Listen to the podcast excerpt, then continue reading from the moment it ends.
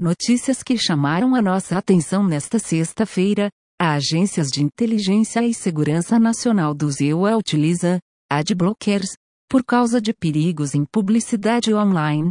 A CIA e a NSA implementaram tecnologias de bloqueio de anúncios em nível de rede, utilizando informações de várias camadas, incluindo do DNS, para bloquear conteúdos publicitários. As agências receiam que anúncios maliciosos consigam coletar informações confidenciais ou hackear seus dispositivos. As informações são do site Vice. Cientistas usam IA para enganar outra IA e remover nuvens de imagens de satélite, ao treinar uma rede generativa para enganar uma rede discriminativa, fazendo-a pensar que uma imagem é real. As imagens reconstruídas são muito mais autoconsistentes e altamente realistas, afirma o pesquisador japonês Kazunosuke Akeno. A técnica de duas redes concorrentes também possui a vantagem de não necessitar de muitos dados para treinamento. As informações são do blog da Vidia. China tenta sufocar novamente o mercado de moedas digitais, não é a primeira vez que o país ameaça medidas duras contra moedas digitais, mas o Banco Central da China anunciou nesta sexta-feira que todas as transações relacionadas a moedas digitais são ilegais e serão banidas, citando preocupações com a segurança nacional e estabilidade social. Além disso, exchanges estrangeiras estão proibidas de fornecer serviços a qualquer pessoa no país. As informações são do site TestCrunch. Engenheiros desenvolvem método para cozinhar filé de frango impresso em 3D com lasers. O sistema conseguiu até mesmo dourar a superfície do frango em um padrão que lembra marcas de grelha.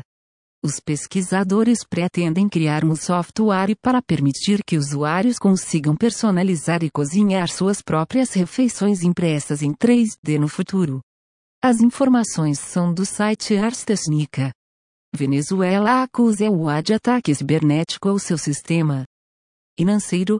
O Banco da Venezuela, principal instituição financeira do país, ficou fora do ar por cinco dias, afetando 14 milhões de clientes. Não há muitos detalhes técnicos disponíveis, mas acredita-se que o ataque de tipo DOS teria sido originado de um IP do ZEUA. As informações são do sítio CISO Advisor.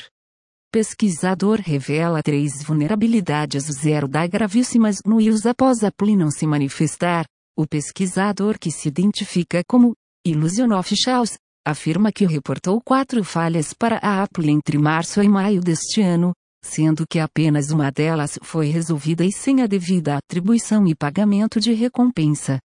As falhas permitem a extração de contatos, informações médicas, acesso completo ao sistema de arquivos e muitos outros dados, sem a necessidade de nenhuma interação de usuários.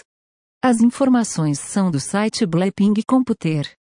Empresa cria monitor de glicose não invasivo. A tecnologia é considerado pote de ouro na área de medites. Os dispositivos da Knolabs utilizam sensores de radiofrequência e espectroscopia para medir os níveis de glicose no sangue através da pele, sem a necessidade de punções regulares para calibração. As informações são do site Fiercebiotes. Google já está testando seu Zer Agente, Chrome 100.0, quebra a funcionalidade de sites, como os números de versão do Chrome atualmente são de dois dígitos, os engenheiros do Google estão investigando se sites de falharão quando a versão 100 for lançada em março de 2022. As informações são do site Blapping Computer. Escreva o código do futuro fazendo parte do programa de estágio Philips Desenvolve, integre a área de software dentro da Philips e participe de um programa de estudo estruturado para o seu desenvolvimento na área. Colabore com pessoas ao redor do mundo e sirva a um propósito maior de melhorar milhões de vidas a cada ano. Vagas para Blumenau e região nos times de desenvolvimento de software e suporte.